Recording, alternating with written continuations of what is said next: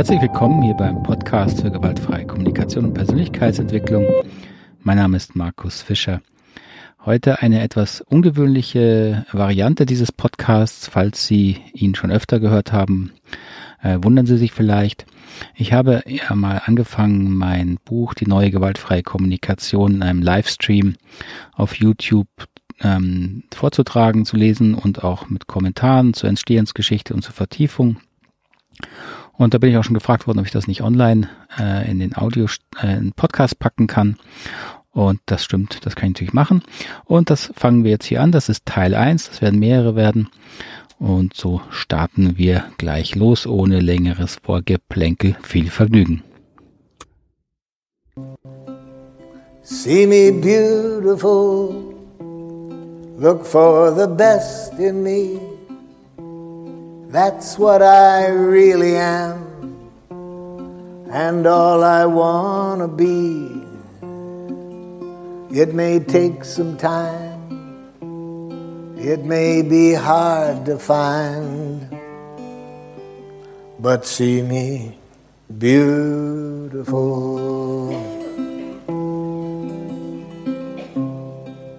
See me beautiful each and every day.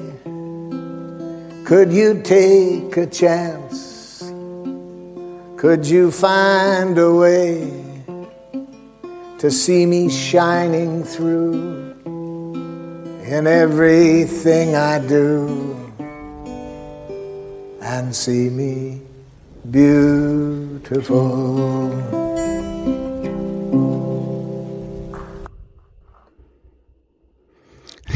Das äh, war wirklich, wirklich Marshall, wie ich ihn oft vor mir gesehen habe. Und äh, so beginnt das Buch ja auch.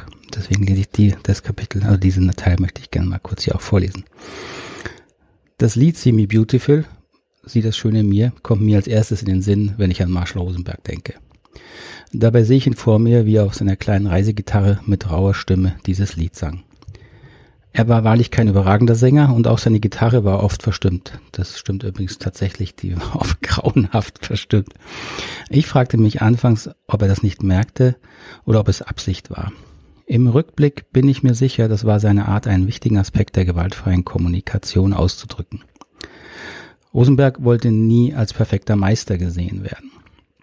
Seine Botschaft war, wenn wir friedlicher zusammenleben möchten, müssen wir lernen, die Unvollkommenheit des Menschen zu akzeptieren, in allen Menschen und vor allem in uns selbst.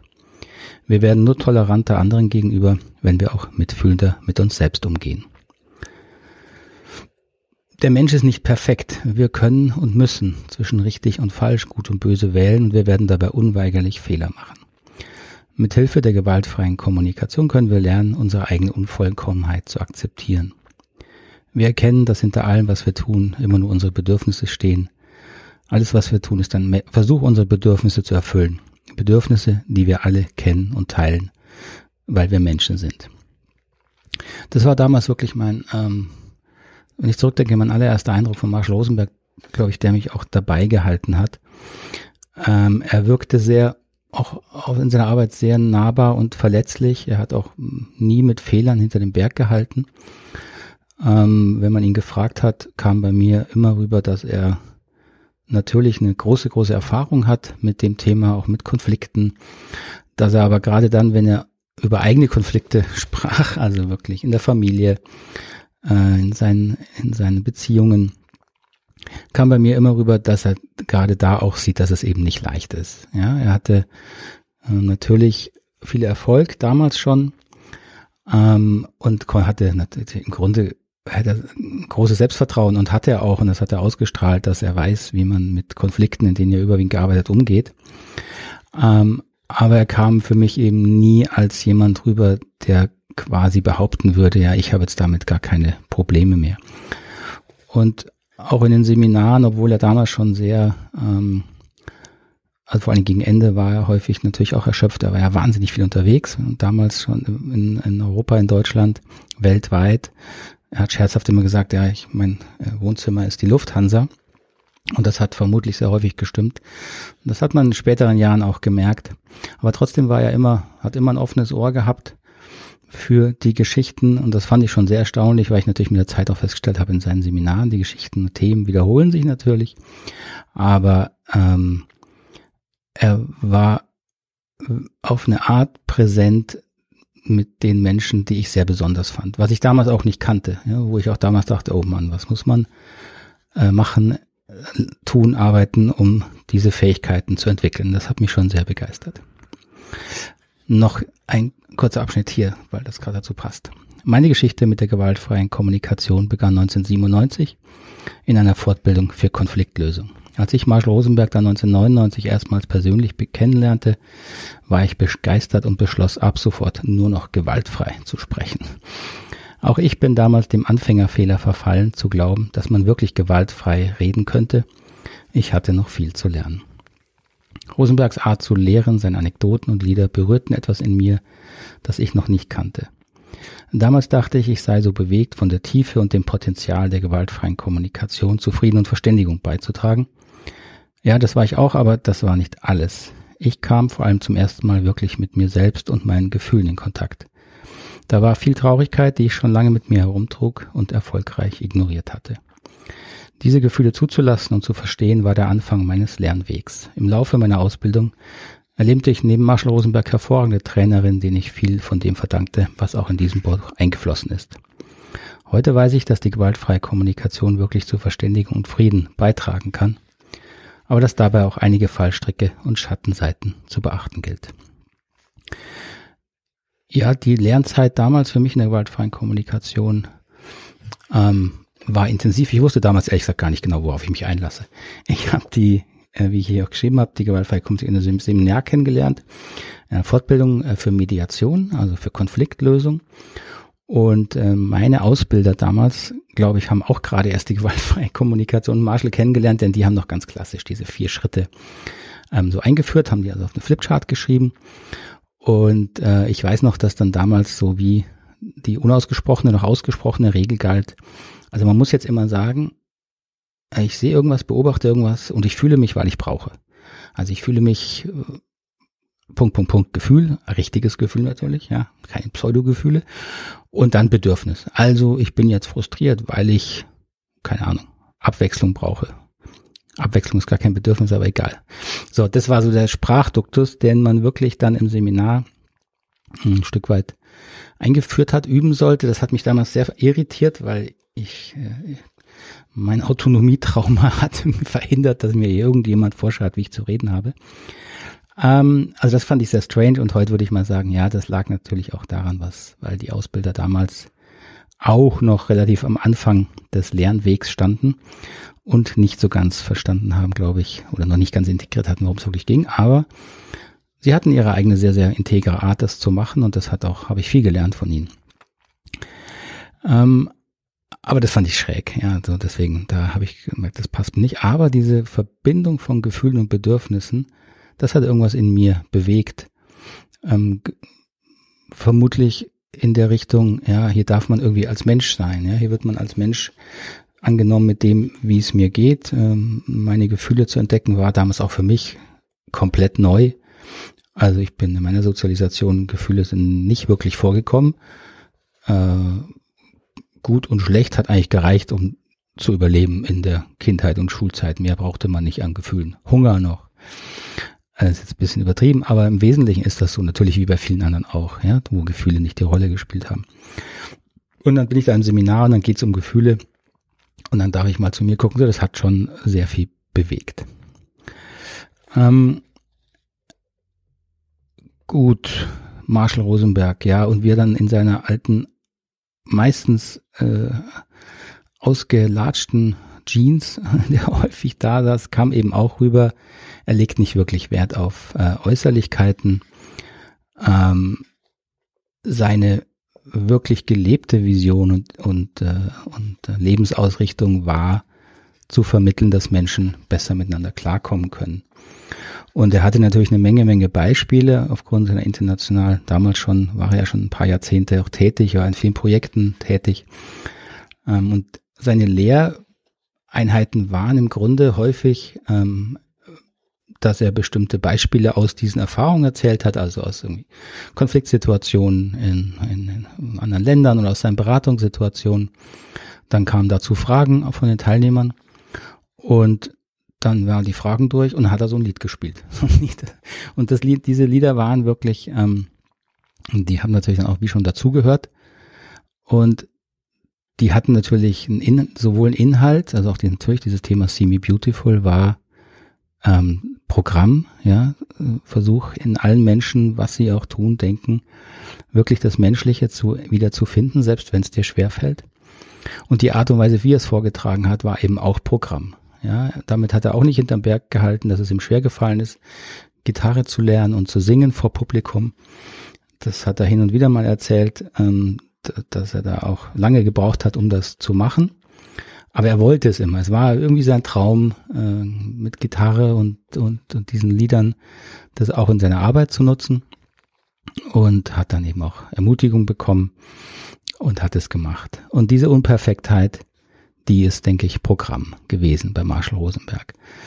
Das hat er eben nicht nur erzählt, er hat es eben auch im Seminar gelebt. Und das finde ich, das hat mich damals sehr beeindruckt. Ich war auch schon Trainer damals in den Anfängen, also ich habe schon Seminare gegeben und ich kannte ja diesen äh, Druck. Als Seminarleiter, da musst du dann abliefern, du musst äh, alles äh, schnell präsentieren, gut präsentieren, möglichst perfekt präsentieren. Und dann setzt sich da so ein Mann hin, wirklich in äh, ausgeschlabberten Hosen und äh, fast halbwegs passendem Jackett ähm, und trällert da so ein Lied auf einer ungestimmten Gitarre, wo ich wirklich kurz war, so ein bisschen, oh, oh, so ein bisschen Fremdschämen, darf man das? Und dann aber gemerkt habe, wow, da traut sich jemand genau das zu tun. Er lebt das, was er lehrt. Ähm, ich glaube, das hat mich im Grunde bei dem Thema und bei ihm gehalten, weil ich sehr, sehr empfindlich war, immer schon war und immer noch bin, gegenüber so Guru ähm, und Meistergeschichten. Ähm, Menschen, die irgendwie sagen wollen, ja, ich habe es quasi geschafft. Da bin ich sehr, habe ich äh, schlechte Erfahrungen, glaube ich, mitgemacht. Und das war ja eben nie so. Und äh, aber die Methodik hat mich sehr überzeugt und seine Art, sie zu leben war eben wirklich ja, für mich sehr, sehr ähm, wirklich lebensverändernd, muss ich sagen. Ja. Gut, die, das im Buch gehe ich ja dann weiter, dass ich erstmal darauf eingehe, was ist denn neu an der gewaltfreien Kommunikation. Ich meine, die gewaltfreie Kommunikation gibt's jetzt in Deutschland seit äh, über, weit über 20 Jahren. Ich bin jetzt seit gut 20 Jahren dabei. Ähm, und das ähm, in dieser Zeitraum natürlich sich auch Entwicklungen ergeben, die nicht nur äh, hilfreich und sinnvoll sind. Das ist fast äh, unweigerlich so. Das gibt es in allen anderen Richtungen. Das ist also jetzt, will ich überhaupt nicht irgendwie der gewaltfreien Kommunikation vorwerfen. Und so ist mein Buch ja auch nicht gedacht, sondern ich möchte aufzeigen, wo können Fehlentwicklungen sein, wo gab es aus meiner Sicht auch Fehlentwicklungen und wie kann man die wieder ändern. Und darum ähm, geht es in dem Kapitel aus dem, aus dem, äh, also in dem Abschnitt aus dem ersten Kapitel, ähm, wo ich kurz darauf eingehe und das möchte ich, da möchte ich jetzt noch kurz was draus vorlesen. Die neue gewaltfreie Kommunikation stellt das Individuum in den Mittelpunkt. Was macht den Menschen aus und wie kann er innerlich wachsen? Wir befassen uns mit der Frage, wie ist der Mensch um uns dann der Frage, wie will der Mensch sein, zuzuwenden. Um bessere Menschen zu werden, müssen wir anerkennen, wie wir wirklich sind. Die neue gewaltfreie Kommunikation akzeptiert den Menschen in seiner Freiheit, in der Wahl zwischen richtig und falsch, zwischen gut und böse. Diese Wahl trifft der Mensch auf Grundlage seiner Persönlichkeit und Reife. Es genügt nicht zu behaupten, der Mensch sei gut, und mit etwas gewaltfreier Rhetorik würden alle Konflikte und Probleme verschwinden. Ich hoffe, dass meine Intention, meine positive Intention auch hinter den kritischen Aussagen zur gewaltfreien Kommunikation gesehen wird. Sie sind als respektvoller Beitrag zur Weiterentwicklung der gewaltfreien Kommunikation gedacht. Ich habe größte Hochachtung vor Rosenbergs Lebenswerk und halte es weiterhin für einen der effektivsten Ansätze im Bereich der Persönlichkeitsentwicklung. Darüber hinaus ist seine Art richtungsweisend für eine Demokratie, die ihre Probleme im konstruktiven Dialog lösen muss. Ich meine, das ist ja wirklich gerade auch, wir sind hier in Corona-Zeiten, in dem Begriff werden Sie wahrscheinlich in die Geschichte eingehen. Und äh, auch wenn ich versuche, dieses Thema in meiner Arbeit überwiegend äh, auszublenden, weil darüber gibt es einfach schon genug, glaube ich ähm, wirklich sehr stark, dass gerade in diesen Krisenzeiten es absolut notwendig ist, dass genug Menschen in der Lage sind, äh, im konstruktiven Dialog zu bleiben. Das sehen wir jetzt auch schon. Äh, die einen behaupten dieses, die anderen behaupten jenes und äh, jeder hat seine Meinung. Ich habe auch meine Meinung. Und dann kommt man schnell in dieses Fahrwasser, äh, den, um den Kampf recht zu behalten. Das ist auch okay, solange es in einem konstruktiven Dialog auf Augenhöhe bleibt und solange es wie das, solange man das gemeinsame höhere Ziel nicht aus den Augen verliert. Ja. Und äh, ein Ziel wäre zum Beispiel, jetzt aus meiner Sicht, gerade in diesen Krisenzeiten, ähm, die Demokratie am Funktionieren zu halten, mit all dem, was dazugehört. Und ich glaube, das sind gerade sehr herausfordernde Zeiten. Und da brauchen wir unbedingt viele Menschen. Und zwar nicht nur jetzt auf allerhöchster Politikerebene, sondern überall. Denn auch das, was sich in der Gesellschaft dann zeigt an, äh, an Haltung, an Verständnis oder an Nichtverständnis, äh, das hat massiven Einfluss darauf, wie unsere Gesellschaft jetzt aus dieser schwierigen Zeit, glaube ich, äh, hervorgehen wird. Gehen wir mal hier einen Schritt weiter noch im Buch. Ähm, das ist jetzt Kapitel 1.2 Innere Arbeit, nicht nettere Worte. Ich war 15 Jahre der Bewegung und der Organisation rund um gewaltfreie Kommunikation verbunden. Als Trainer in Marshall Rosenberg Center for Nonviolent Communication habe ich Aufgaben in der Trainerzertifizierung übernommen, war im Vorstand eines Vereins und habe international bekannte Trainer nach Deutschland eingeladen. Über die Fehlentwicklung einer Organisation zu schreiben, der man selbst lange angehört hat, ist immer heikel. Meine Kollegen und ich haben einige Jahre auf Fehlentwicklungen und Missstände in der gewaltfreien Kommunikation hingewiesen. Die Erfahrung, wie innerhalb der gewaltfreien Szene mit Konflikten umgegangen wird, war lehrreich, wenn auch sehr schmerzhaft. Das ist ein bisschen Problem gewesen, ehrlich gesagt, als ich das Buch hier geschrieben habe. Ähm, weil ich ganz ehrlich gesagt, dass diese Konflikte, die ich da beschreibe und die ich hier andeute, ja, da gehe ich ja kaum drauf ein, ähm, waren für mich auf verschiedensten Ebenen sehr, sehr schwierig. Persönlich sehr, sehr schwierig. Dann natürlich auch für meine Arbeit sehr, sehr schwierig. Ich, äh, ich lebe von den Seminaren und da sind halt wirklich äh, ungute Sachen passiert durch diese Konflikte, in diesen Konflikten. Ähm, was normal ist, bei allen Menschen passieren diese Dinge, wenn sie Konflikte haben. Nur die Hoffnung ist ja immer, dass wir es doch bitteschön mit gewaltfreier Kommunikation ein bisschen besser schaffen. Schaffen wir auch nicht immer, schaffe ich auch selbst auch nicht immer, natürlich nicht. Deswegen habe ich mich bemüht, ähm, da niemanden einen Vorwurf zu machen in diesem Buch.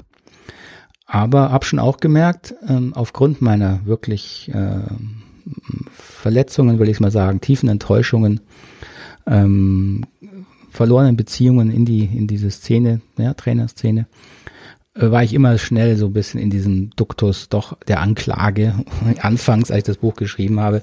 Und zum Glück habe ich dann genug Rückmeldung bekommen, das macht keinen Sinn. Und irgendwo habe ich selber gewusst, es macht keinen Sinn, das so zu schreiben.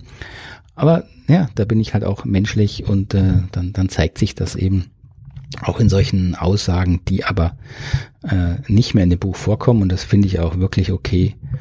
Ähm, das muss ich selber verarbeiten. Ja, das, äh, das äh, hat keinen Sinn, da jetzt jemand die Schuld zu geben. Das ist natürlich auch ein, ein System, in dem ich drin war und wo ich dann auch äh, die Konflikte mit angetrieben habe. Ganz bestimmt. Ja, bin ich sehr, bin ich sehr überzeugt davon.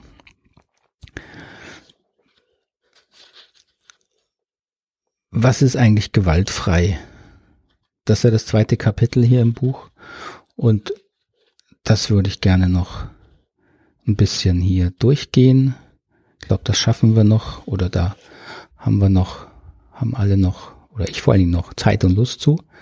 Ich weiß ja noch gar nicht, wie lange ich das heute hier mache. Wie gesagt, das ist ein Experiment. Ähm, und äh, probiere ich jetzt einfach mal aus, wie das funktioniert, äh, wie lange ich das schaffe, ob das Sinn macht und ob das auf Resonanz bei euch stößt. Ähm, Resonanz bitte immer in Kommentare oder Fragen auch, auch danach, wenn ihr es erst später hört. Das ist ja die Idee, dass wir uns gemeinsam durch das Buch arbeiten. Ich ein bisschen hier äh, erzähle von der Entstehungsgeschichte, ein bisschen Input gebe, aber ihr natürlich eingeladen seid, hier ähm, Fragen zu stellen, wenn ihr was nicht versteht oder euch was interessiert, ja, was ihr sagt, hey, was war denn da? Das würde mich freuen. Dann gehe ich natürlich gern das nächste Mal darauf ein, wenn ich hier die, das zweiten Teil dazu mache. Also, was, was ist eigentlich gewaltfrei? Das ist eine spannende Frage. Ja? Ich bin doch nicht gewalttätig, ist eine häufige Reaktion beim ersten Kontakt mit der Arbeit Rosenbergs.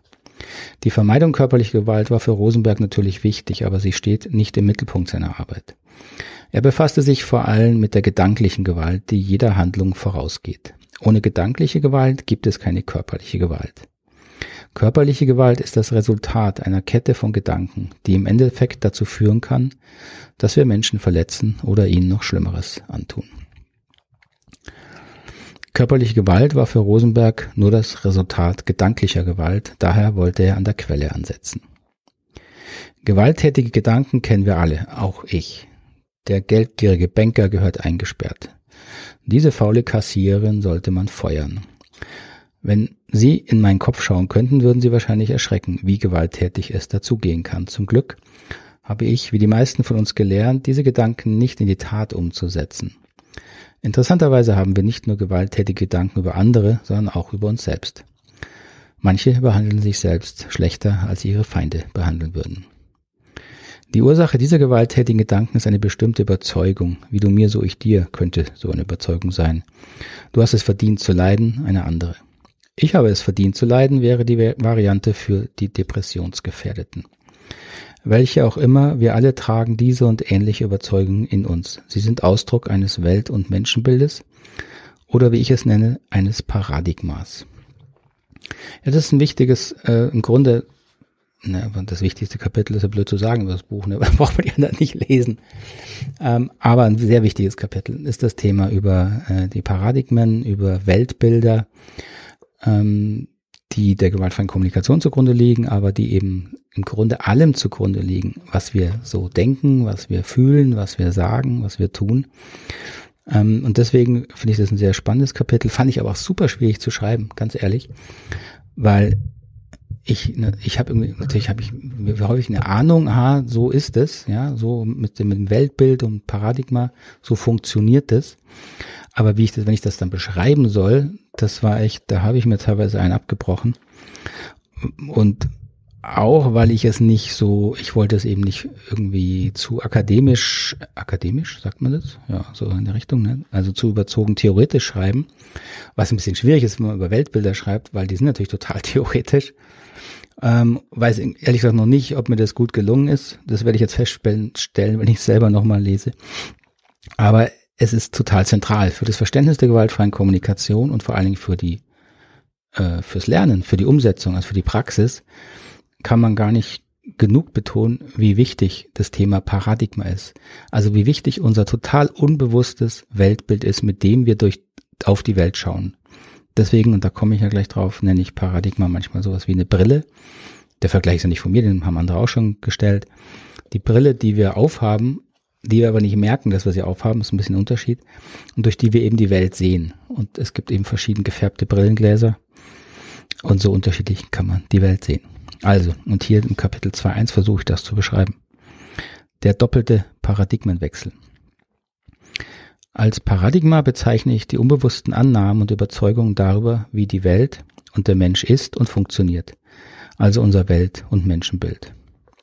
Ein Paradigma ist so etwas wie eine Brille, durch die wir die Welt interpretieren und verstehen und die unseren Blick auf uns selbst und andere Menschen prägt. Ein Paradigma besteht aus einer Vielzahl unbewusster Erwartungen und Annahmen, über die wir nicht mehr nachdenken und die wir für selbstverständlich halten. Wir stehen morgens auf und gehen davon aus, dass die Welt sich noch dreht, der Partner den Kaffee aufsetzt und die Kollegen sich so nett wie immer verhalten. Die Welt verhält sich gemäß unserem Paradigma, unseren Annahmen und Erwartungen. Alles ist so, wie es sein soll. Die Welt und unsere Mitmenschen sind berechenbar. Alles ist gut. Das ist wichtig, ja. Also so ein Paradigma äh, ist nichts Verkehrtes, nichts Schlechtes. Ähm, haben wir alle. Wir können nicht ohne Paradigmen leben. Sie sind nicht verkehrt und wir können sie auch nicht loswerden. Um uns in dieser Welt zurechtzufinden, brauchen wir unbewusste Annahmen, Überzeugungen und Regeln über uns und über unsere Mitmenschen. Irgendein Weltbild tragen wir immer in uns herum. Wir können die Brille, durch die wir die Welt sehen, nicht abnehmen. Aber wir können diese Paradigmen weiterentwickeln und transformieren. Dazu müssen wir uns dieser grundlegenden Wahrnehmungs- und Gedankenmuster aber erst bewusst werden. Wenn die Welt sich so verhält, wie wir es erwarten, dann ist es leicht, sich selbst als Friedrich und Friedrich, als friedlich, Entschuldigung, und gewaltfrei zu bezeichnen. Aber wenn der Chef einen ungerechtfertigterweise vor versammelter Mannschaft herunterputzt, wenn der geliebte Partner fremdgegangen ist, wenn die ehemals nette Kollegin einen plötzlich mobbt, wenn der sicher geglaubte Arbeitsplatz gekündigt wird, dann ist es schnell vorbei mit unserem friedlichen Weltbild. Dann kommt ein Paradigma zutage, das uns innerhalb von Sekunden von einem friedliebenden, zivilisierten Mitmenschen zum wutschnaubenden Stier mutieren lässt. Das ist eben das Thema, wenn es zwischen unserem Weltbild und der Realität knallt. Das ist ja im Grunde die, Grund, die Grundlage von Konflikten. Ja, Konflikte haben viele Ursachen, aber eine wesentliche und wichtige ist natürlich, wir haben Erwartungen ähm, an andere. Und wenn sie diese Erwartungen nicht erfüllen, dann, dann sagen wir ja nicht, oh, ich habe falsche Erwartungen gehabt, meine Verantwortung, sondern häufig, na, du hast meine Erwartungen nicht erfüllt, also du bist verkehrt. Und das machen wir eben nicht bewusst. Das ist der Punkt. Wenn wir das bewusst machen würden, dann könnten wir es ja auch ändern. Ähm, aber wir haben ganz viele unbewusste Erwartungen. Brauchen wir auch, sind auch absolut notwendig, die können wir auch nicht loswerden. Ähm, aber schwierig wird's halt, wenn an den Punkten, an den Ecken, wo es halt nicht mehr zusammenpasst. Und dann muss etwas einsetzen, dass wir weiterlernen. Und das ist im Grunde die, äh, die, die, der Punkt, wo dann die gewaltfreie Kommunikation ins Spiel kommen kann, dass wir äh, anfangen, Verantwortung wieder zu übernehmen für unsere Erwartungen und sie vielleicht auch ändern. Also 2.2, wenn es zwischen Weltbild und Realität knallt. Wenn unser Paradigma an seine Grenzen stößt, wenn andere sich nicht an unsere Erwartungen halten, dann wird es eng mit unserem friedlichen Weltbild. Wenn wir feststellen müssen, dass unsere Annahmen darüber, was gut und gerecht ist, verkehrt sind, dann werden wir wütend und aggressiv oder depressiv und selbstzerstörerisch. Gewalt ist eine Reaktion, Gewalt ist eine Reaktion auf den Zusammenstoß unseres Weltbildes mit der Realität. Das finde ich einen, einen guten Satz übrigens, finde ich gut, dass ich den geschrieben habe. Ich hoffe, er ist auch von mir. Glaube ich gar nicht, dass er ganz von mir ist. Ich meine, das sagen viele äh, Menschen, die sich äh, mit Thema Gewalt, Konflikten, Depressionen und so weiter beschäftigen, ähm, dass wir da nur rauskommen aus dieser Geschichte, wenn wir eben unser unser Weltbild, unser Paradigma, was komplett unbewusst ist, bewusster werden. Und das findet ihr in vielen anderen ähm, guten Methoden und Systemen eben wieder. Ich denke da gerade nur an, an Eckhart Tolle, wo ich ganz ähnliche Sätze gehört habe, an die Arbeit von Byron Katie mit The Work, die auch eine tolle Arbeit macht und die ähnliche Ansätze hat. Also da, ähm, sage ich mal, schwimmt die gewaltfreie Kommunikation auf einer auf einer ähm, auf eine Entwicklung, die, die also nicht nur sie selber betont und das ist auch beruhigend, finde ich. Das heißt, ganz falsch kann sie da nicht sein. Und es ist eine sehr praktische Methode, was eben, finde ich, ähm, im Gegensatz zu anderen Methoden, wo ich erstmal erleuchtet werden muss, um das zu tun, für sehr hilfreich achte. Aber es gibt ja auch andere ähm, wirklich tolle Sachen, die man da machen kann. So, die Vision der gewaltfreien Kommunikation besteht in einem zweifachen Paradigmenwechsel, einem individuellen und einem gesellschaftlichen. Der individuelle Wandel besteht in der radikalen Übernahme von Eigenverantwortung für die eigenen Gedanken, Emotionen und Verhaltensweisen. Auslöser und Ursache von Gefühlen werden in der gewaltfreien Kommunikation klar getrennt. Die, der Auslöser von Gefühlen liegt im Außen, aber die Ursache von Gefühlen liegt zu 100 Prozent in uns selbst. Die gewaltfreie Kommunikation macht einen emotionalen U-Turn, indem sie uns anleitet, die Verantwortung für unsere Innenwelt und unsere Handlungen vollständig zu übernehmen. Das klingt verständlicherweise fremd und ungewohnt. Wir haben alle gelernt, dass die anderen unsere Gefühle machen und dass auch wir für die Gefühle anderer verantwortlich gemacht werden. Tatsächlich hat man uns dies früh beigebracht. Mama ist traurig, wenn du nicht auf isst. Papa wird wütend, wenn du nicht aufräumst. Dein Lehrer ist enttäuscht, wenn du nicht lernst. In seinen Seminaren machte Rosenberg diesen Paradigmenwechsel in Rollenspielen deutlich. In einer Mischung aus Lehrgespräch und therapeutischer Begleitung konnte er so vielen Menschen neue Wege für die Verbesserung ihrer Beziehung und Klärung alter Konflikte aufzeigen. Dabei nutzte er die vier Schritte der gewaltfreien Kommunikation immer wieder als Hilfsmittel, um damit den Paradigmenwechsel von du bist schuld hinzu ich übernehme Verantwortung deutlich zu machen.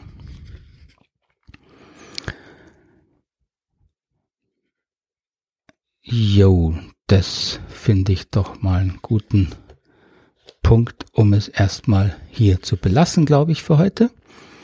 Jetzt haben wir eine gute halbe Stunde. Das finde ich immer einen ganz netten, äh, ganz netten Abschnitt. Ähm, ich bin mal gespannt, ob zu dem Thema schon äh, Kommentare, Fragen kommen. Ich habe hier ein paar äh, Live-Zuschauer Ah, ich sehe hier, das ist ja nett, ist ja super. Hallo. Wenn ihr Fragen habt, könnt ihr sie gern schon mal in die Kommentare tippen und dann äh, gehe ich da gern noch drauf ein. Ähm, sonst würde ich es gern für heute einfach mal äh, rund machen und äh, euch in die Nacht äh, entlassen, also Nacht, weil jetzt ist es bei mir Nacht, äh, wird langsam Nacht hier. Ich weiß ja nicht, wann ihr das hört, aber in den Tag oder Nacht entlassen mit diesem Gedanken, euch mit dem Thema Paradigma mal zu beschäftigen und äh, von diesen Selbstverständlichkeiten, die wir ja alle in uns tragen, äh, die sowohl mal zu erkennen, sie anzuerkennen und auch zu gucken, welche davon ähm, kann und muss sich ändern. Ich meine, gerade in heutigen Zeiten, wo ja fast nichts mehr selbstverständlich ist, müssen wir, sind wir ja gezwungen, ähm, diesen äh, Bewusstseinsstretch sozusagen, den wir gerade alle durchmachen, äh, auszuhalten und damit umzugehen. Ich glaube übrigens, dass das einer der wesentlichen Gründe ist, warum äh, massiver Stress entsteht, gerade in vielen Menschen, auch in mir. Ja, also wenn meine unbewusste und äh, äh, ganz natürliche Annahme, dass ich einfach äh, in einen Café gehen kann, äh, gemütlich, äh, so massiv verletzt wird, wie es gerade wird, dann äh, macht das eben Stress. Und zwar nicht, weil ich nicht ins Café gehen kann, das ist ja im Grunde völlig unwichtig, sondern weil ich im Grunde jede Entscheidung, die ich treffe, immer gleich äh, sozusagen hinterfragen muss. Ich kann es eben nicht. Ich kann eben nicht einfach gerade irgendwas machen. Und äh, das, das zeigt mir natürlich, dass ich unbewusst jeden Tag davon ausgehe, wenn ich aufstehe, ja, was mache ich heute? Und äh, die äh, Strategien, was ich heute machen kann, sind durch die Situation mit dem Coronavirus gerade massiv eingeschränkt. Und das heißt, jeden Tag äh, kriege ich wieder eins vor die Birne und sage, hey, lieber Markus, ja, das sind nette Erwartungen, aber werden heute wieder nicht erfüllt. Und das macht Stress. Äh, und ein bisschen kommt man aus dem Stress raus, denke ich, wenn man merkt, wieder auf dieser Ebene von Bedürfnissen, natürlich habe ich Bedürfnisse nach Autonomie, aber im Grunde äh, kann ich dieses Bedürfnis natürlich jeden Tag erfüllen, egal welche Regeln da draußen herrschen. Das klingt ein bisschen abstrakt, ähm, aber das ist im Grunde die Übung, zu lernen, wo kann ich Autonomie erfüllen in mir. Erstmal nur in mir, auch ohne groß was zu tun. Ja, diese Autonomie zu erfahren als, als Lebensqualität und dann natürlich in den kleinen Dingen, die ich immer noch jeden Tag völlig frei entscheiden kann. Ich kann mich entscheiden, äh, spazieren zu gehen, alleine oder in kleine Gruppen. Nee. Aber ich kann es. Es äh, ist im Grunde eine Riesenfreiheit. Es gibt Menschen, die haben diese Freiheit auch nicht und müssen trotzdem ähm, damit leben können und gut leben können. So, das finde ich immer eine spannende Herausforderung und äh, den sind wir natürlich gerade auch alle sehr ausgesetzt.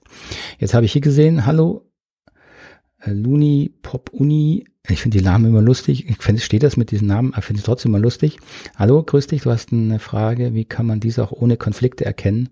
Mit dies meinst du den Zusammenknall vermutlich von ähm, Weltbild und äh, Realität?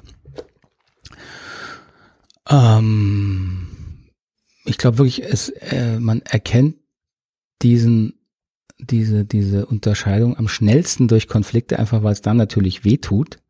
Und unser Bewusstsein wacht ja immer auf, wenn es äh, wenn's weh tut, ja, wenn irgendwas nicht passt. Ähm, und diese Paradigmen quasi ohne diese Reibung zu entdecken, ist nicht unmöglich, glaube ich, aber es ist schwieriger. Ähm, ich vermute, dass man durch Meditation und Kontemplation, also wenn man sehr, sehr bewusst seine eigenen Gedanken beobachtet, kommst du auch hinter viele unbewusste Annahmen. Und äh, dann immer wieder dann auch zu entdecken, aha, diese Annahmen mache ich ja im Grunde alle selber. Mein Gehirn macht diese Annahmen und mit diesen Annahmen gehe ich in die Welt und dann habe ich Stress in der Welt. Aber wenn ich vorher schon diese Annahmen in mir entdecke, durch Bewusstseinsarbeit, durch Meditation, ähm, dann kann ich sie, denke ich, auch ohne Konflikte entdecken. Aber es ist natürlich auch ganz schön Arbeit. Ja, also ähm, sich hinzusetzen und wirklich ähm, diese Gedankenmuster aufzuspüren, ist definitiv Arbeit. Und ich glaube, das ist das Problem daran. Unser Gehirn versucht immer Energie zu sparen. Ähm, und deswegen nimmt es einfach erstmal an, meine eigenen Weltbilder sind richtig. Solange sie nicht massiv auf Widerstand stoßen in der Umwelt, sind sie richtig.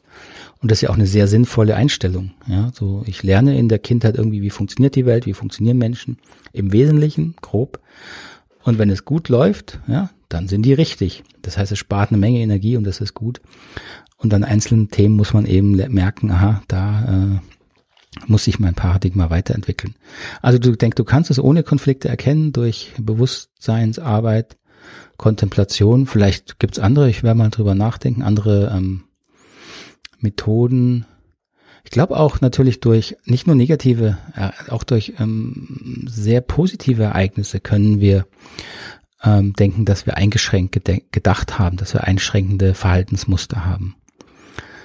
Ähm, also ich zum Beispiel, mir fällt es häufig schwer, Geschenke anzunehmen. Wenn dann Leute mir wirklich ganz offen, ganz uneigennützig Geschenke machen, merke ich schnell, dass ich erstmal per se davon ausgehe, dass man das, dass das niemand macht, mir ein Geschenk.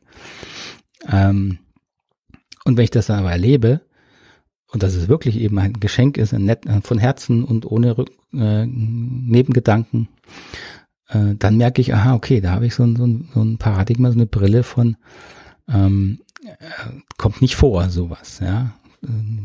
Hat mit meiner Geschichte zu tun, äh, musste ich aber auch immer wieder merken. Also selbst ein schönes Ereignis sozusagen kann dazu führen, dass wir auf unsere Paradigmen aufmerksam werden. Gut, ja, vielen Dank für die Frage. Dann ähm, beschließen wir mal den heutigen Vorleseteil hier oder oder oder ähm, Vortrags, na, Vortrag war es ja jetzt nicht so.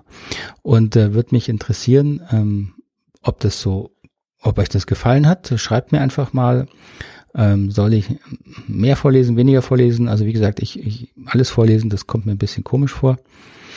Ähm, aber so ausschnittsweise finde ich es einfach nett als, als Anregung.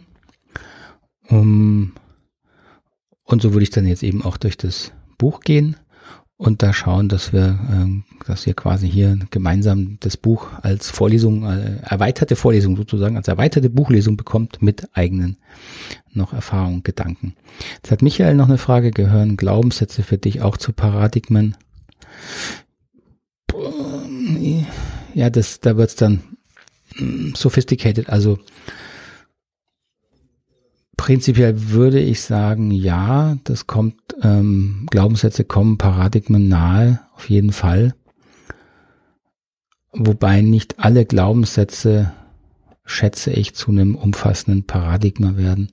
Aber gute Frage, muss ich selber nochmal drüber nachdenken. Ähm, und werde ich dir dann irgendwann hoffentlich nochmal genauer beantworten. Aber Glaubenssätze sind ja unbewusste Überzeugungen, wie, wie die Welt tickt oder was ich verdiene oder wie Menschen funktionieren oder wie ich funktioniere oder zu funktionieren habe. Und deswegen kommen sie dem Paradigmen, glaube ich, sehr nahe. Paradigma, würde ich mal sagen, hat so ein bisschen die Idee, es ist unabhängiger von mir. Also es hat nicht was ganz Persönliches. Erstmal auch vom Begriff her. Ähm, aber spannende Frage. Kann ich nochmal, werde ich nochmal drüber nachdenken. Und würde mich auch interessieren, wie ihr das seht. Vielleicht habt ihr da ja schon eine, eine Erkenntnis zu. Okay, dann bedanke ich mich mal für, für heute. Äh, ich finde die Art der kommentierten Lesung sehr spannend. Okay, das freut mich. Ja, ich fand es jetzt auch spannend. Ich mir hat Spaß gemacht, das so mischen aus bisschen vorlesen, bisschen was erzählen, die Gedanken loswerden, die im Buch nicht mehr vorkommen. Deswegen, ja, freut mich, wenn es euch gefallen hat. Ich werde es sicher nochmal, äh, äh, wie gesagt, ich möchte es auf jeden Fall mal weitermachen, dass wir Kapitel, Kapitel gemeinsam durchgehen. Und dann schauen wir mal, wo wir das enden. Michael ist hier noch fleißig am Schreiben. Ich gehe da gerne noch drauf ein. Wer schon, wenn ihr gehen wollt, könnt ihr einfach gehen. Ihr seid ja autonom, ne? also halbwegs autonom, so wie ich hier im Moment auch. Ah, okay, danke für deinen Kommentar. Ja, und danke auch fürs Dabeisein. Und dann hoffe ich, wir sehen uns nächstes Mal wieder. Ich werde es wieder ankündigen in meinem YouTube-Kanal. Ähm, Vermutlich wieder um eine ähnliche Uhrzeit. Wenn ihr eine andere Uhrzeit viel besser findet für euch, könnt ihr das gerne mal schreiben. Ähm, kann ich gucken, ob ich das dann da auch machen kann. Und freue mich, wenn ihr wieder dabei seid. Also, ganz herzlichen Dank an euch, Sabine, Michael, Luni. Habe ich noch jemand übersehen? Das sind die jetzt erstmal hier geschrieben haben. Und bis zum nächsten Mal. Macht es gut, passt gut auf euch auf, bleibt vor allen Dingen gesund und sorgt gut für euch zum nächsten Mal. Herzliche Grüße. Ciao, ciao.